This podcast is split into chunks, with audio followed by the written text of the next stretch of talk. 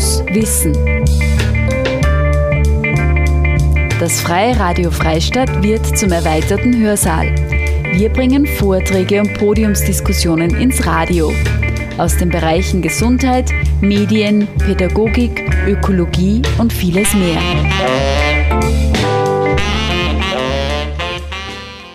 Die Zivilgesellschaft der Zukunft. Von der Akuthilfe in der Krise zur Triebfeder sozialer Innovation.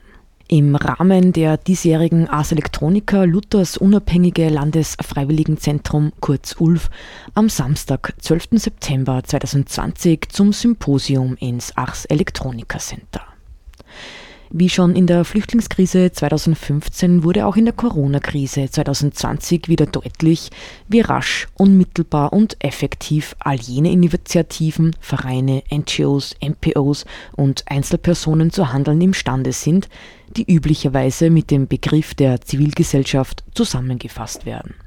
Im Rahmen der diesjährigen Ars Electronica lud das ULF zum großen Symposium und wollte wissen, wie aus den vielen Initiativen der hinter uns liegenden Akutphase nachhaltige Initiativen für die Zukunft werden können. Das Symposium fand am Samstag, 12. September 2020 im Ars Electronica Center statt. Das Symposium wurde von Claudia Wojtsch moderiert und mein Name ist Claudia Prinz. Jetzt kommen wir zum Thema über die Verschiebung von Werten und Einstellungen durch die Corona-Krise. Bernhard Heinzelmeier ist Geschäftsführer des Marktforschungsunternehmens T-Factory sowie Mitbegründer und ehrenamtlicher Vorsitzender des Instituts für Jugendkulturforschung. In seinem Vortrag fasste er aktuelle wissenschaftliche Erkenntnisse rund um die Veränderung von Werten und Einstellungen durch Corona zusammen und blickt nach vorn. Welche dieser Verschiebungen werden dauerhaft sein und welche nicht?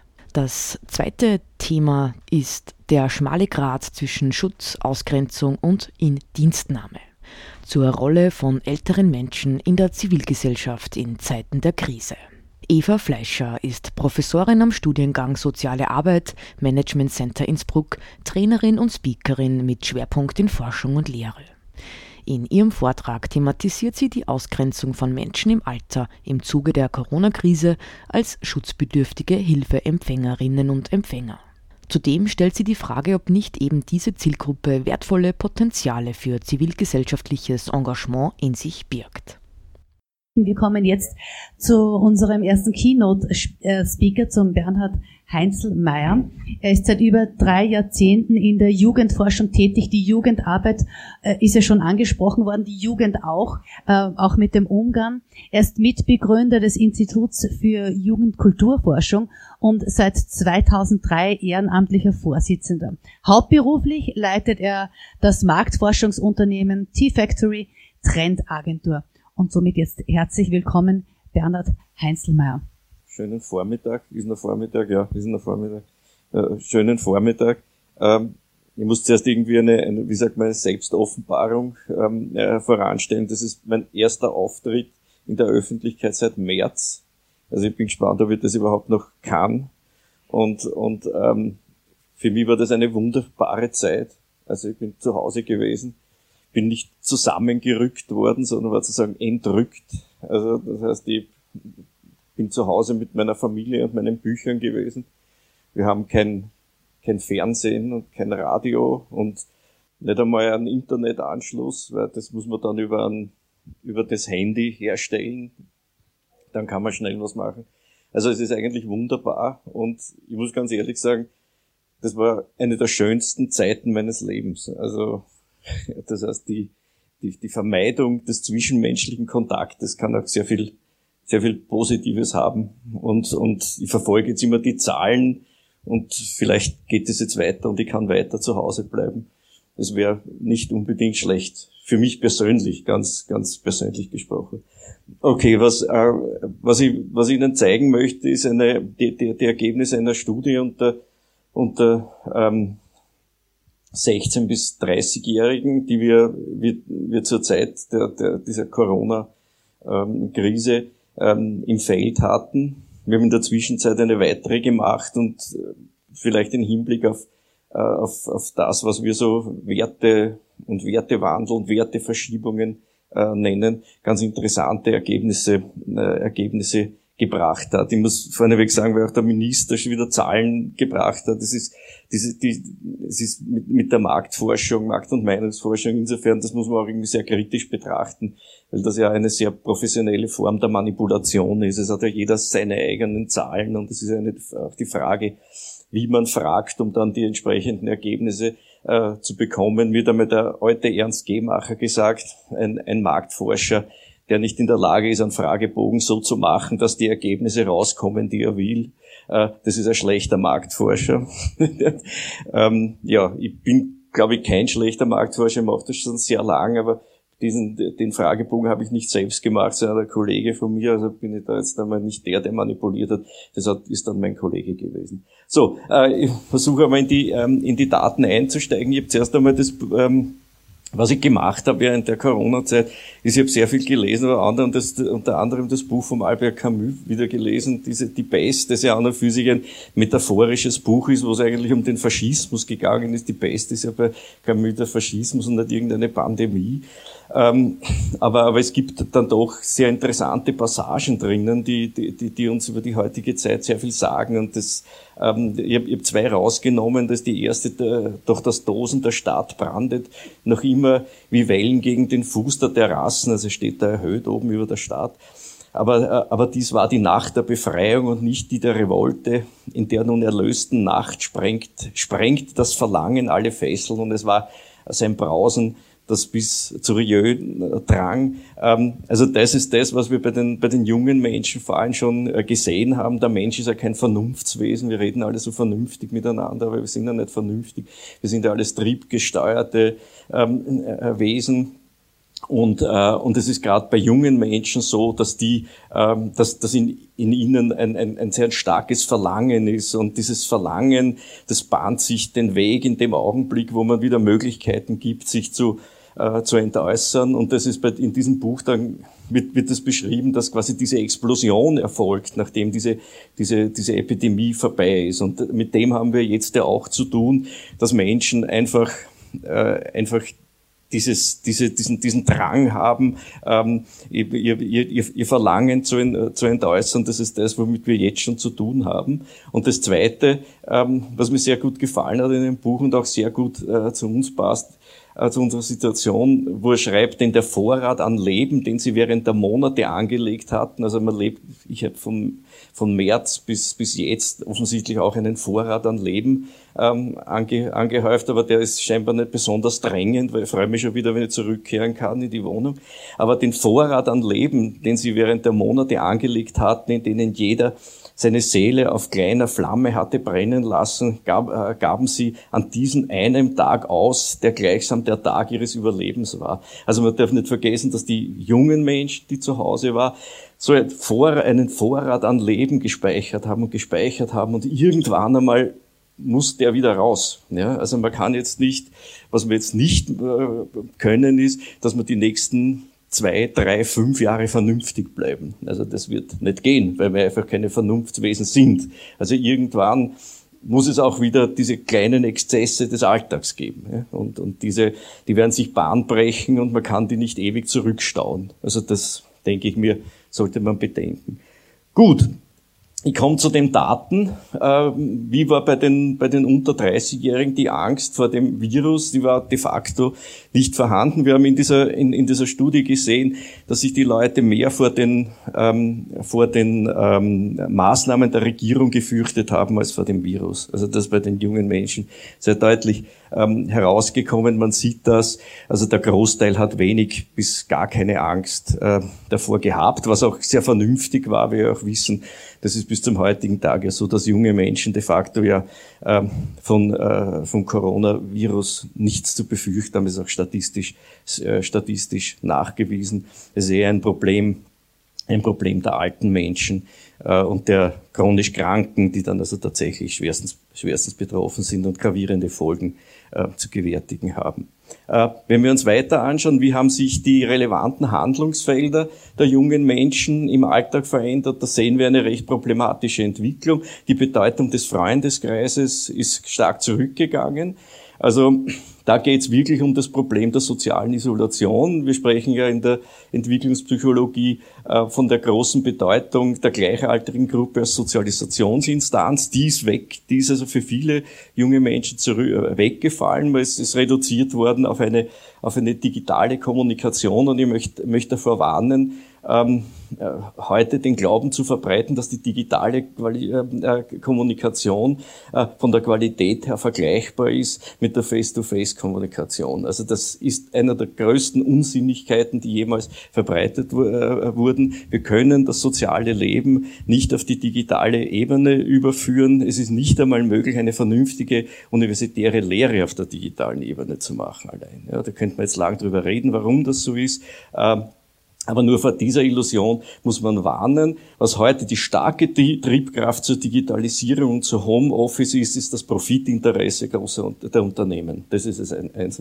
Wenn man sich die Büros einspart, ähm, wenn man die Leute nach, nach, nach Hause verbringt, wo die dann für ihre Betriebsmittel in weiterer Folge selber sorgen. Also das heißt, der Arbeitnehmer, der zu, und der Arbeitnehmer, der zu Hause sitzt, kann sich schwer gewerkschaftlich organisieren. Er kann auch keinen Widerstand leisten. Also wenn man die Gesellschaft dieser dieser Art atomisiert und die Leute aus dem Betrieb rausbringt, ist das einfach eine schwere Verschiebung im Kräfteverhältnis von, äh, von der Arbeit zum Kapital hin. Also das ist klar und deswegen ist das Interesse sehr groß. Das ist, das ist ein Interesse des progressiven Neoliberalismus, die Leute ins, äh, ins Büro, ins, ins, äh, in, aus dem Büro raus, rauszukriegen, ja? kostenmäßig und auch man wird, sie werden leichter beherrschbar.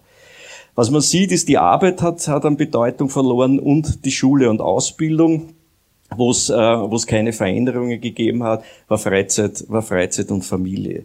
Wie sich das jetzt auf die Stimmung bei den Jugendlichen, bei den jungen Menschen, jungen Erwachsenen auch ausgewirkt hat, ist, ähm, dass es, äh, dass die Gruppe derer, die die Zukunft der Gesellschaft zuversichtlich sieht, sehr gering geworden ist. Der Großteil sieht sie gemischt mal so und so, ein, äh, ein, ein guter Teil auch düster. Und wenn man sich jetzt anschaut, ähm, was die persönlichen Zukunftserwartungen betrifft, dann sieht man, ähm, dass wir, ähm, dass wir 50 Prozent haben, ähm, die mit äh, Zuversicht in die, in die Zukunft blicken, die anderen 50 Prozent nicht. Und wenn Sie jetzt ganz unten sehen, sehen Sie die Differenzierung in niedere, mittlere Bildung und höhere Bildung. Und man sieht, dass die höher gebildeten optimistisch sind und die niedere und mittlere, mittlere Bildung eher zum Pessimismus tendiert. Das heißt, wir müssen heute wir, wir reden heute immer auf, ähm, auf, einer, auf, einer, auf einer horizontal differenzierten Ebene. Also wir haben uns angewöhnt, die Gesellschaft in Milieus einzuteilen und in unterschiedliche Interessensgruppen. Aber die vertikale Differenzierung sehen wir, auf die blicken wir kaum. Wir sehen aus diesen Studien, dass wir eine, eine Rückkehr zur traditionellen Klassengesellschaft sehen. Das heißt, es sind, es gibt die Verlierer, sind die, sind die unteren 50 Prozent der Gesellschaft, während die Leute, die von Resilienz sprechen, von Stärken sprechen, ja, also dieses ganze Vokabular von Credits sprechen, dieses Vokabular des progressiven Neoliberalismus, das sind die Gewinner, ähm, die haben kein Problem, die haben sich locker ins Homeoffice gesetzt, die hatten die, aber, ähm, aber die, ähm, die Verkäuferin beim Biller, die ist für, mit ihrem 30-Stunden-Job ähm, weiter für 800 Euro ähm, in der Kasse gesessen, wurde danach zum Helden der Arbeit erklärt, ja, was natürlich an ihrem Leben wenig geändert hat und, und die, was wir auch in der Folge in dieser Studie gesehen haben, dass sich diese Unterklassen eigentlich von der Politik verarscht fühlen. Also das müssen wir sehen, dass da eine große Politik-Skepsis äh, äh, durch, durchgebrochen ist. Ähm, wir sehen bei vielen Jugendlichen eine sogenannte, wir nennen es im Fachjargon, Zukunftsverdüsterung. Ähm, wenn Sie ganz unten schauen, wieder ausgesprochen stark bei den jungen Menschen mit niederer und mittlerer Bildung. Bei der höheren Bildung ist es äh, bei weitem nicht so. Also man sieht immer deutlicher, es gibt Gewinner und Verlierer der Corona-Krise. Und es gibt in Wirklichkeit kein Zusammenrücken und kein Gemeinsam, sondern es gibt eine fortschreitende Spaltung der Gesellschaft in Arme und Reiche. Ja? Also das heißt, diese Schere wird immer größer. Das Zusammenrücken ist eine politische Rhetorik. Man kann sich vor eine österreichische Fahne hinsetzen und sagen, wir sollen zusammenrücken. Ja. Das ist aber lächerlich. Ja. In Wirklichkeit ist das eine gespaltene Gesellschaft. Die Armen werden immer ärmer, die Reichen werden immer reicher, die Machtlosen werden immer machtloser und die Mächtigen werden immer mächtiger. Ja. Also das sollte man bei dieser ganzen Diskussion nicht aus dem, aus dem Auge verlieren. Äh, die, ein paar Worte zu den Aufstiegshoffnungen, die die Menschen Corona-Zeiten haben oder nicht haben. Äh, wenn wir uns das anschauen, dann sieht man, äh, die grünen Balken, das sind die Balken, die dafür stehen, dass sagen, ich werde es einmal besser haben als meine, als meine Eltern. Ja. Wenn wir jetzt schauen, wo ist diese, ähm, wir haben 40 Prozent der österreichischen jungen Menschen, die sagen, ich werde das schaffen, ich werde den Aufstieg schaffen, werde meine Eltern überholen. Also das heißt, ich werde den Sozialstatus meiner Eltern übertreffen. Die sind besonders das ist besonders ausgeprägt in Wien. In Sü Im Süden Österreichs sind die, die glauben, sie werden es nicht schaffen, ihre Eltern zu überholen, in einer ganz eklatanten Minderheit. Also da muss man sich auch fragen, was ist das für ein ökonomischer, für ein sozioökonomischer Hintergrund? Wo unterscheidet sich eigentlich Wien und der Süden? Äh, äh, ist der Süden tatsächlich so strukturschwach? Was sind die Gründe, dass dort dieser Pessimismus so groß ist? Aber was dann das noch faszinierendere ist, dass die Optimisten eigentlich bei, der, bei, der, bei den Jugendlichen sitzen, die Migrationshintergrund haben. Also das heißt, die, die Migranten ja, sind optimistisch und glauben, dass sie mal den Aufstieg schaffen werden, während die österreichischen Jugendlichen eigentlich die sind, die eher pessimistisch sind. Also wir deuten das so, dass wir eine vitale, starke, ja, durchsetzungsfreudige Generation der jungen Migranten haben und eine dekadente, österreichische Jugend, die eigentlich, und vor allem unter der studierenden Jugend sieht man das, ständig nur mit der Anrufung des Staates beschäftigt ist, um mehr Transferleistungen zu bekommen. Nicht? Während, während diese, diese, die, diese migrantische Jugend eine zupackende Jugend ist, ja, die versucht wirklich etwas aus diesen neuen Chancen, die sie bekommen hat, zu machen. Ja. Das ist, wird zu einem, wird zu einem eklatanten Konkurrenznachteil für die österreichischen Jugendlichen führen. Also dem, darauf muss man sich heute einstellen. Und in erster Linie Betroffenen werden die unteren Sozialschichten sein. Also das muss man sehen. Die Oberen werden sich aufgrund ihres Sozialkapitals, Sozialkapital bedeutet, die Eltern vermitteln mir aufgrund ihrer Kontakte einen guten Job, zum Beispiel, was weiß ich, bei der Stadt Linz, wenn der Vater dort oder die Mutter dort irgendwie Abteilungsleiterin ist oder beim ORF, da sieht man ja die Namen, nicht? Also da kommen immer die Kinder nach, wenn nachgezogen. Das ist Sozialkapital.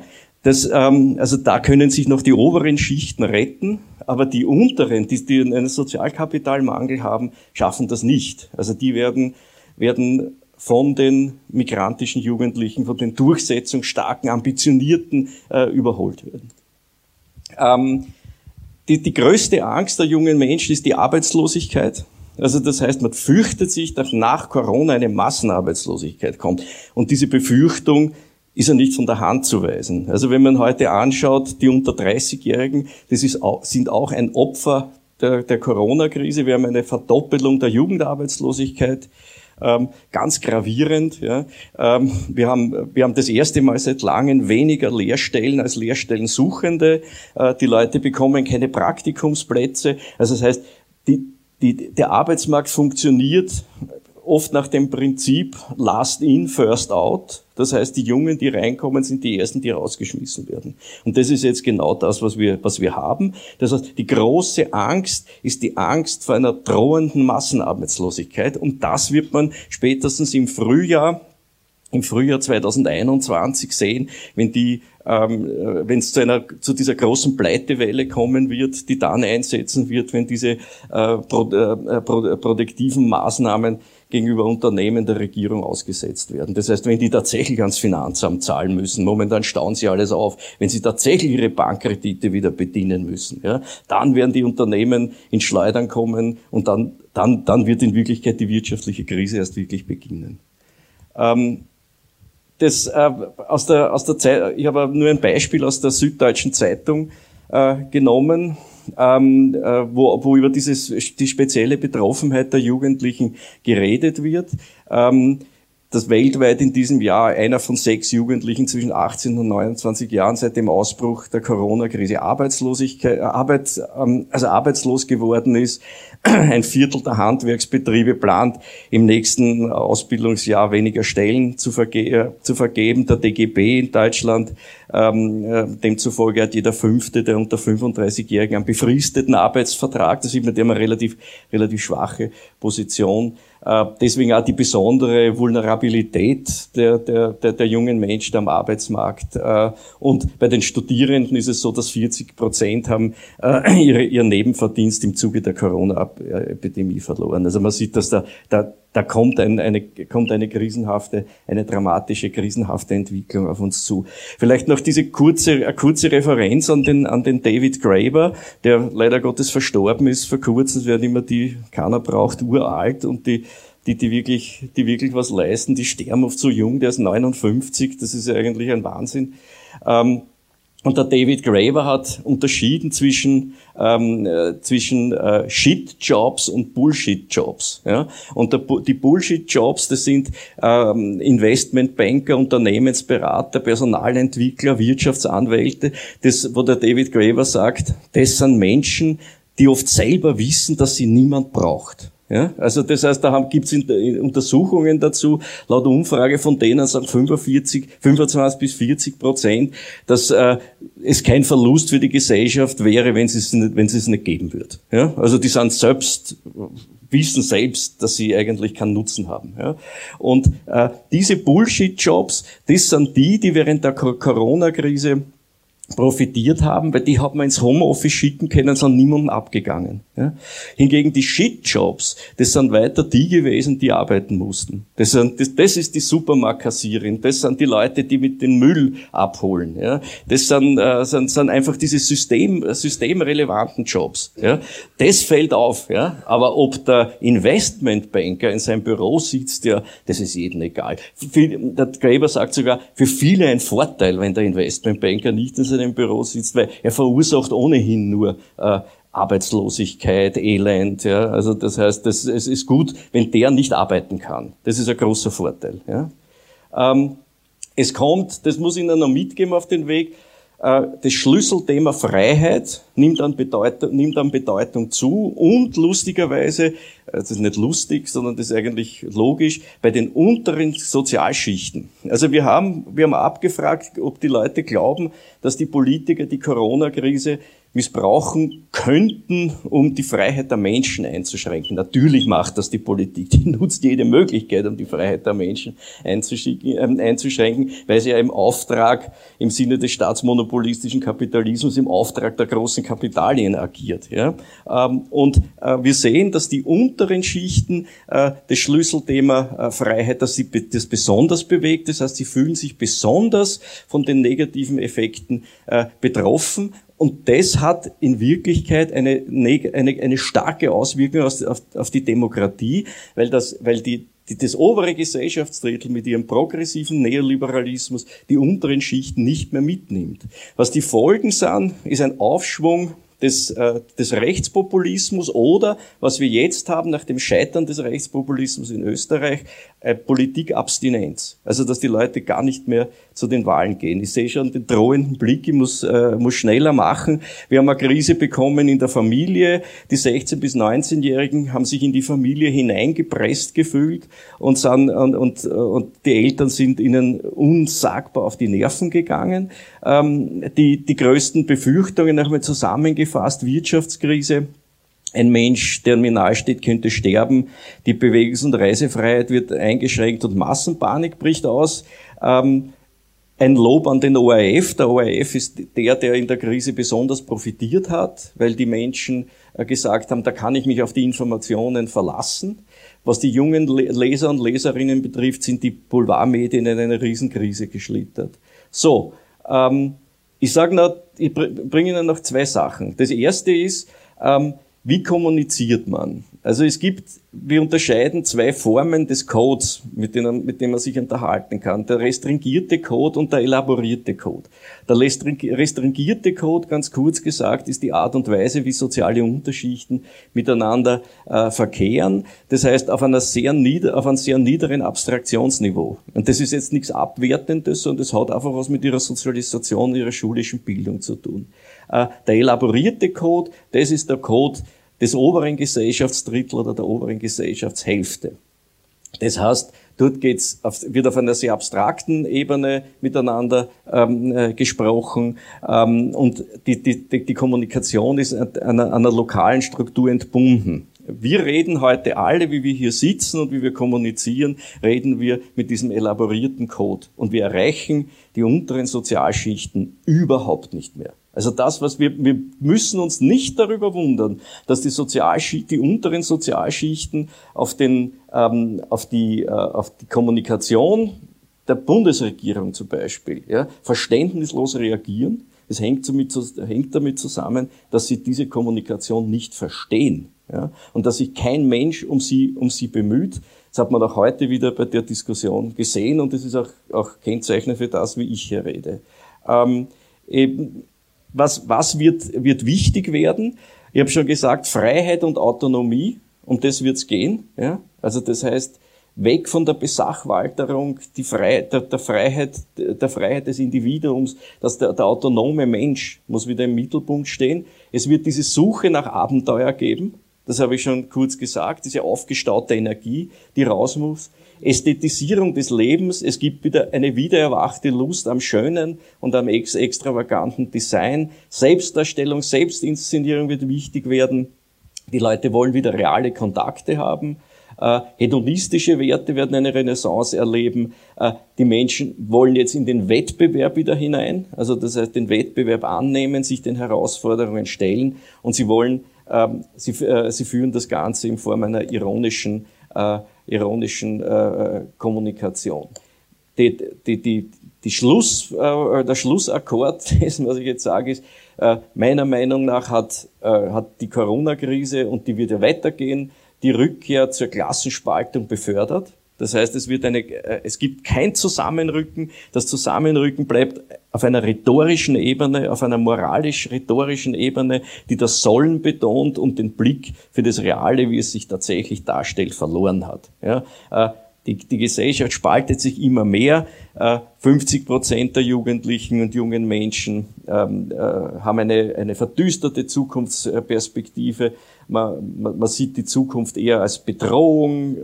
Sigmund Baumann spricht davon, dass wir heute in einer retrotopischen Zeit leben. Man sieht eher nach hinten und nicht nach vorn. Das Gute ist schon vorbei, liegt schon hinter uns. Ähm, man kann also nicht von einer homogenen Gesellschaft sprechen. Wir sind gespalten in eine privilegierte und nicht privilegierte Gruppe. Die einen sind pessimistisch, die anderen sind optimistisch. Die einen können, äh, unterhalten sich äh, in einer eigenen Welt miteinander, äh, die, die, der, der der Großteil der unteren Sozialschichten überhaupt nicht mehr folgen kann und wo das alles äh, nicht mehr verstanden wird. Und in den Augen der unteren Sozialschichten erscheint der Staat immer mehr als ein Staat der herrschenden Klassen. Also das heißt, es ist, was, was dort, was man dort weitgehend sieht, ist, dieser Staat ähm, vertritt die Interessen des, des, des oberen Gesellschaftsdrittels, der oberen Gesellschaftshälfte und vergisst, ähm, vergisst, wenn es um, um die Verteilung des gesellschaftlichen Reichtums geht und um die demokratische Willensbildung auf die unteren Sozialschichten. So, das war's. Ich hoffe, ich war nicht zu lang jetzt und habe mich nicht dazu zu, zu verstiegen. Äh, ja, wenn es Fragen gibt, beantworte ich sie gerne. Herzlichen Dank.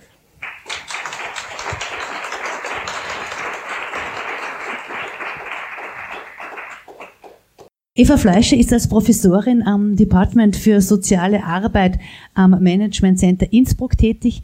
Zusätzlich arbeitet sie als Vortragende und Trainerin in der Erwachsenenbildung. Sie engagiert sich in der Initiative Care macht mehr und ist Mitglied der Arbeitsgemeinschaft Altern der österreichischen österreichischen Gesellschaft für soziale Arbeit sowie Aufsichtsrätin der Innsbrucker Sozialen Dienste. Und jetzt herzlich willkommen, das ist alles für Sie gerichtet. Ja, schönen guten Tag heute. Ähm, Sie sehen aus meinem, aus der sehr netten Vorstellung, wie verschiedene Dinge ineinander fließen. Das heißt, zum Beispiel als Aufsichtsrätin jetzt der Innsbrucker Sozialen Dienste äh, ist es eine Perspektive auf die Rolle von Freiwilligen, die äh, in diesem großen Unternehmen ähm, eine wichtige Rolle spielen. Also es sind über 1000 ähm, Angestellte und ist eines der größten sozialen Unternehmen in Innsbruck, das sich kümmert unter anderem um die äh, Seniorenheime, mobile Seniorenarbeit, aber auch um Kinderbetreuungseinrichtungen. Ähm, ja, ähm, für mich geht es darum, ähm, aufzuzeigen, in welchem Spannungsfeld ähm, die Rolle der älteren Menschen in dieser Corona-Krise äh, stattgefunden hat. Ähm, und ich finde, es ist ein sehr schmaler Grat, äh, auf dem man sich hier bewegt. Und ich möchte dazu einige Gedanken liefern. Mein Einstieg ist ein ganz persönlicher. Und zwar in diesem Sommer ist meine Mutter 90 geworden. Ähm, und es war möglich, sie zu besuchen. Es ist die kleine Dame, äh, die da den Blumenstrauß hat ja, hier. Äh, sie ist mit ihren 90 Jahren ähm, immer noch ähm, im Vereinen tätig, unter anderem als Kassierin. Sie ist ehrenamtlich tätig und Sie sehen auch an diesem Board oder an dieser Vereinstruktur, wie wichtig ältere Menschen für Vereine sind, sei es jetzt als Funktionäre, als Funktionärinnen, ähm, aber auch als Helfende. Also zwei Drittel dieser Gruppe, kann man sagen, ist Risikogruppe. Ähm, und was mir sehr in Erinnerung geblieben ist, äh, in diesen Gesprächen, die rund um ihren Besuch, um den Besuch äh, stattgefunden haben, war das, dass sie gesagt hat, sie will, sie lebt alleine zu Hause, äh, ohne Hilfe, ähm, sie will nicht, dass jemand für sie einkaufen geht. Der größte Schutz, den sie haben kann und den sie sich wünscht, ist es, dass die Jüngeren, die ähm, ja noch mehr Aktivitäten haben, dass die sich entsprechend zurücknehmen, so dass sie auch einkaufen gehen kann. Ja, also ihr ist es wichtig, diese Teilhabe weiterhin zu haben. Sie will nicht in die Rolle derjenigen kommen, die jetzt äh, geschützt werden muss und zu Hause bleiben muss, weil sie das als Ausgrenzung erlebt. Ähm, einen weiteren Gedanken, den ich einbringen möchte, wenn man davon spricht, Freiwilligenarbeit, Engagement, Ehrenamt, ähm, dass es ganz wesentlich darum geht, der Einsatz für das Gemeinwohl. Ja? Und was ich kritisiere an diesen Einteilungen oder an den Begrifflichkeiten ist es, dass die ganz große und dieser ganz große Zeitanteil und auch Arbeitsanteil, der geleistet wird, an Care-Arbeit in Familien nicht zählt als Arbeit für das Gemeinwohl. Und ähm, das fällt irgendwie weg, das wird als selbstverständlich angenommen, nicht als Arbeitsleistung gesehen, ähm, auch nicht als Engagement. Und das möchte ich einfach nochmal mitdenken in diesem ähm, Nachdenken darüber, ähm, wer macht was für die Gesellschaft, für das Gemeinwohl. Ich glaube, diese ganzen Unterschiede zwischen Ehrenamt und bürgerschaftlichem Engagement, das ist Ihnen ja bekannt. Ähm, ja. Wer beteiligt sich? Wenn wir uns das jetzt anschauen, dann sehen wir, äh, also das sind Daten von IFES 2016, dass insbesondere die Gruppe der Älteren ab 60 sehr stark im Engagement beteiligt ist. Ja, also das ist eine sehr große Gruppe, die da tätig ist. Auch die Gruppe der 70 bis 79-Jährigen äh, ist dort tätig und auch die Gruppe ab 18 ist immer, ab 80, Entschuldigung, ist immer noch in einem gewissen Bereich im Engagement tätig. Ähm, und das wird dann noch eine Rolle spielen, dann auf die, wenn man sich anschaut, was hat sich verändert mit Corona. Ähm, bei den Motiven der über 60-Jährigen, da gibt's eben dieses Aktivbleiben, anderen helfen wollen, aber eben auch das Beitragen wollen zum Gemeinwohl. Und was auch erwiesen ist, ganz viele Studien, ähm, dass eben das freiwillige Engagement sich positiv auswirkt auf die Gesundheit, sowohl psychisch als auch physisch. Ähm, sie erkranken weniger, fühlen sich gebraucht und so weiter. Ähm, was auch nochmal wichtig ist, es braucht natürlich ein gewisses gutes äh, Zeitausmaß zwischen zwei und 15 Stunden die Woche und es muss gute Arbeit sein im weiteren Sinn, also das heißt auch mit Wertschätzung verbunden. Wenn wir uns jetzt anschauen, diese Lehrstelle der Angehörigenpflege, ähm, so muss man mal zunächst festhalten, dass in Österreich über 80 Prozent der Menschen nicht im stationären Bereich untergebracht sind. Das heißt, ähm, diese Menschen leben zu Hause, wenn sie pflegebedürftig sind. Und sie werden eben betreut, überwiegend von den pflegenden Angehörigen. Wenn Sie jetzt das hier sehen, dann gibt's da welche, die nur durch pflegende Angehörige betreut werden. Aber sehr oft ist es so, dass dann Angehörige auch noch zusätzlich zu den mobilen Pflegediensten betreuen, äh, auch zum Beispiel in die Seniorenheime hineingehen oder eben auch zusätzlich betreuen, noch einmal in der 24-Stunden-Betreuung zusätzlich. Zum Beispiel diese ganzen Wechsel organisieren. So, und dann schauen wir uns nochmal an, ähm, wie schaut es denn aus mit der Altersstruktur bei diesen pflegenden Angehörigen? Da ist ein Drittel der pflegenden Angehörige sind Personen über 65 ähm, oder auch nochmal anders, ein Viertel der pflegenden Angehörigen ist über 71. Ja, die sind da tätig und leisten da sehr viel Arbeit fürs Gemeinwohl. Also das sind so mal die Ausgangsdaten. Wenn wir uns jetzt anschauen, wie waren denn die Altersbilder vor Corona? Also wenn man jetzt das so nimmt, ich habe jetzt da genommen den Bundesplan für Senioren und Seniorinnen aus dem Jahr 2012, wo man äh, aus der Wissenschaft aufgegriffen hat, Befunde und auch Ziel Orientierungen gegeben hat, wo man gesagt hat, Altern ist ein individueller Prozess. Er ist komplex und er ist kontinuierlich und er hängt vor allem sehr stark vom Kontext ab. Nach dem Motto, du bist so alt, wie du dich fühlst und durchschnittlich fühlen sich auch Leute fünf bis sechs Jahre jünger, als sie quasi kalendermäßig sind. Man hat festgestellt, ganz wichtig ist Teilhabe. Man muss differenziert schauen, auch auf die soziale Lage. Und Altern ist nicht gleich Krankheit. Ähm, es geht darum, dass man das gesamte Paket auch sieht. Es gibt auch die Möglichkeit, dass man zwar chronische Krankheiten hat, dass man aber gut mit ihnen leben kann. Ähm, und natürlich auch die sozioökonomischen Faktoren sind wichtig.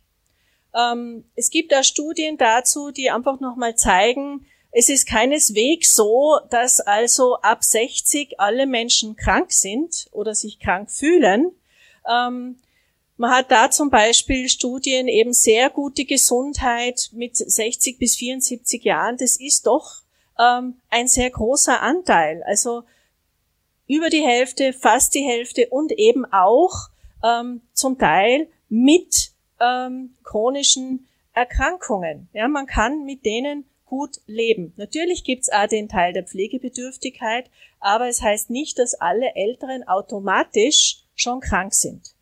Und hier noch eine weitere ähm, Studie, wo es darum geht, inwiefern sind Ältere bei ihren Alltagstätigkeiten eingeschränkt, also ganz praktisch. Ja, auch das ist nicht die Mehrheit.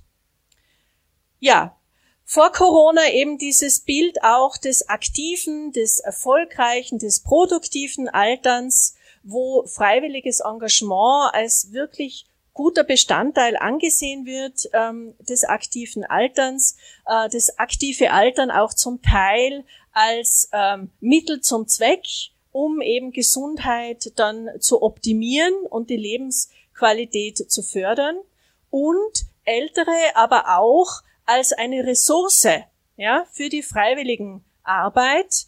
Ähm, also auch hier nochmal aus dem äh, freiwilligen Bericht wo man das ganz deutlich so sagt, diese Bevölkerungsgruppen sollten wir nutzen. Das ist eine Ressource.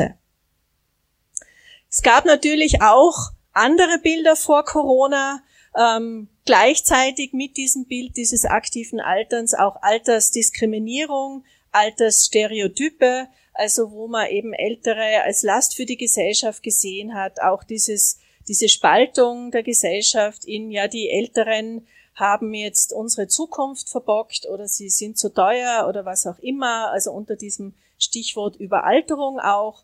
Und eben natürlich auch dieses Bild von älteren Menschen als unflexibel, starrsinnig, egoistisch, sie können es ergänzen. Ja?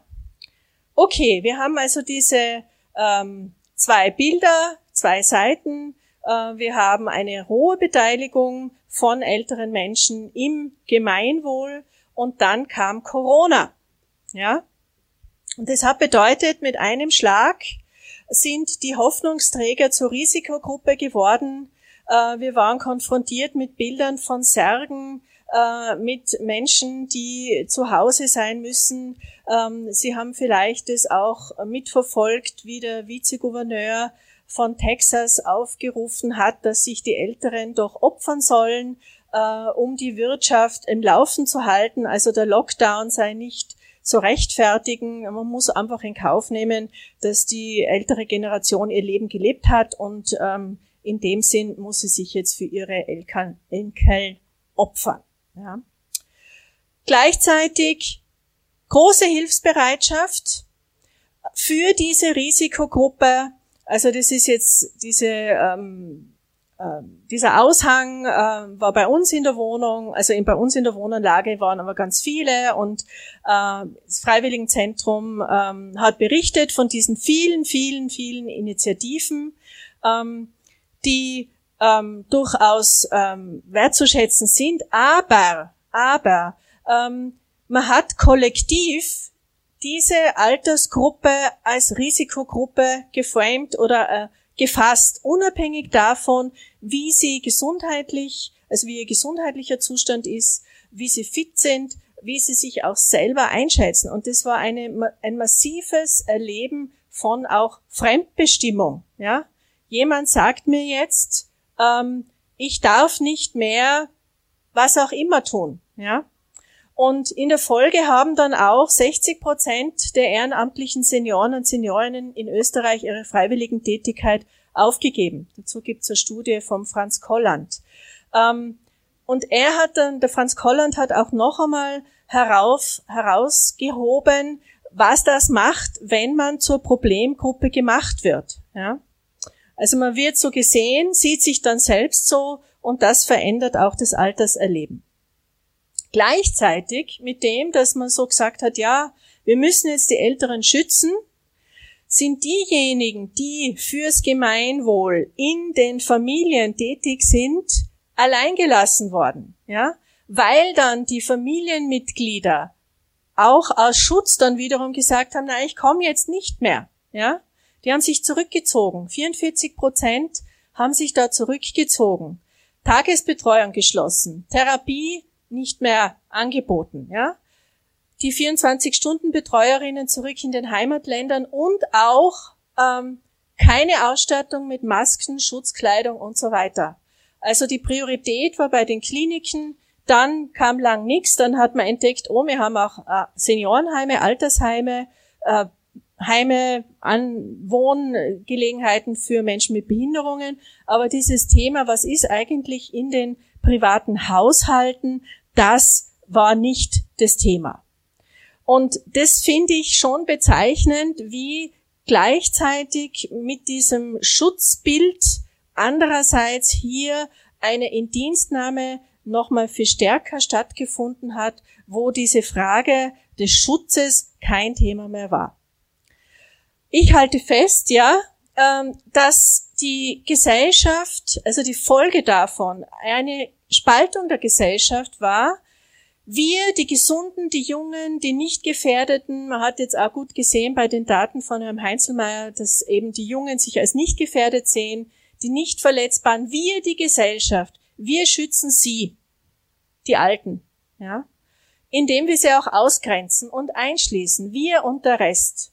Und man sieht jetzt, glaube ich, schon auch in der Entwicklung äh, jetzt der Infektionszahlen, dass niemand davor geschützt ist, sich zu infizieren, ähm, dass wir alle verletzlich sind, ähm, dass sie aber sozusagen diese Verletzlichkeit auf die Älteren ähm, die bekommen das und bei uns bleibt sozusagen weg.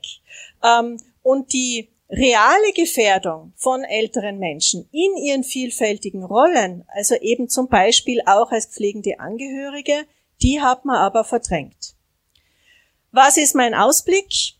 Ähm, ich glaube, wir müssen alle anerkennen, dass Altern ein Teil unseres Lebens ist, aber auch Abhängigkeiten und Tod.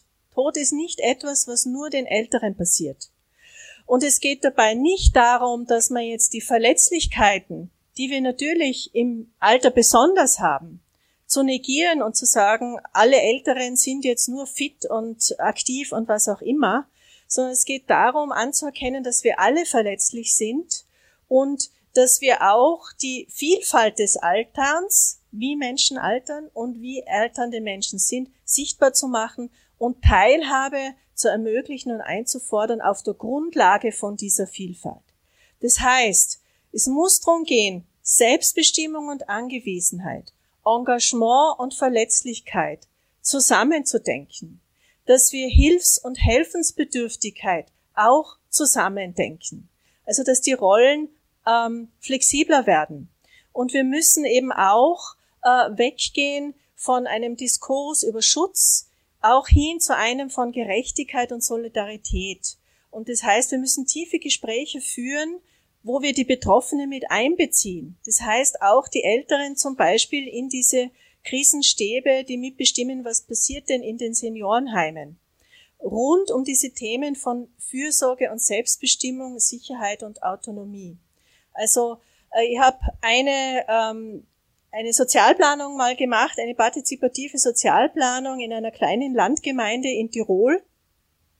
Und da waren wir dann auf der Suche oder haben wir getrennt, naiv wie wir waren, die aktiven Alten und die weniger aktiven Alten, also die Fitten und die weniger Fitten. Und wie stellen Sie sich das vor, die Zukunft der Pflege? Und wir haben dann festgestellt, dass beides, also Rollen ähm, miteinander verbunden waren. Also dass zum Beispiel ältere Menschen über 80 sich engagiert haben, gleichzeitig aber auch Hilfe in Anspruch genommen haben. Und auch Jüngere sich engagiert haben, aber auch Hilfe in Anspruch genommen haben. In dem Sinn muss das Motto heißen, ich für mich, ich mit anderen für mich, ich mit anderen für andere und andere mit anderen für mich. Und als Gegenbeispiel nur ein kleines Beispiel aus Deutschland. Ähm, vielleicht können Sie es entziffern. Hinten, da steht von wegen Risikogruppe. Die Körperstiftung hat ähm, soziale Innovation von älteren Menschen ausgezeichnet, jetzt während der Corona-Krise, um genau diesem Bild entgegenzuwirken. Und Elke Schilling ist eine Initiatorin, die ein Telefongesprächsnetz äh, entwickelt hat. Sie ist 75, in dem ältere und jüngere Menschen mit Behinderungen, äh, Menschen mit Migrationsbackground in allen Rollen vertreten sind. Sowohl als diejenigen, die ähm, Telefonkontakte bekommen, als auch diejenigen, die dann in diesen Kontakt hineingehen. Ich danke für Ihre Aufmerksamkeit. Wir hörten Bernhard Heinzelmeier, Geschäftsführer des Marktforschungsunternehmens T-Factory, über die Verschiebung von Werten und Einstellungen durch die Corona-Krise. Und Eva Fleischer zum Thema der schmale Grat zwischen Schutz, Ausgrenzung und Indienstnahme zur Rolle von älteren Menschen in der Zivilgesellschaft in Zeiten der Krise. Sie ist Professorin am Studiengang Soziale Arbeit, Management Center Innsbruck, Trainerin und Speakerin mit Schwerpunkt in Forschung und Lehre. Moderiert wurde von Claudia Woetsch. Mein Name ist Claudia Prinz. Sie hörten einen Mitschnitt vom Symposium die Zivilgesellschaft der Zukunft von der Akuthilfe in der Krise zur Triebfeder soziale Innovation im Rahmen des diesjährigen Ars Electronica lud das unabhängige Landesfreiwilligenzentrum ULF am Samstag, 12. September 2020 ein. Fokus Wissen. Das Freie Radio Freistadt wird zum erweiterten Hörsaal. Wir bringen Vorträge und Podiumsdiskussionen ins Radio. aus den Bereichen Gesundheit, Medien, Pädagogik, Ökologie und vieles mehr.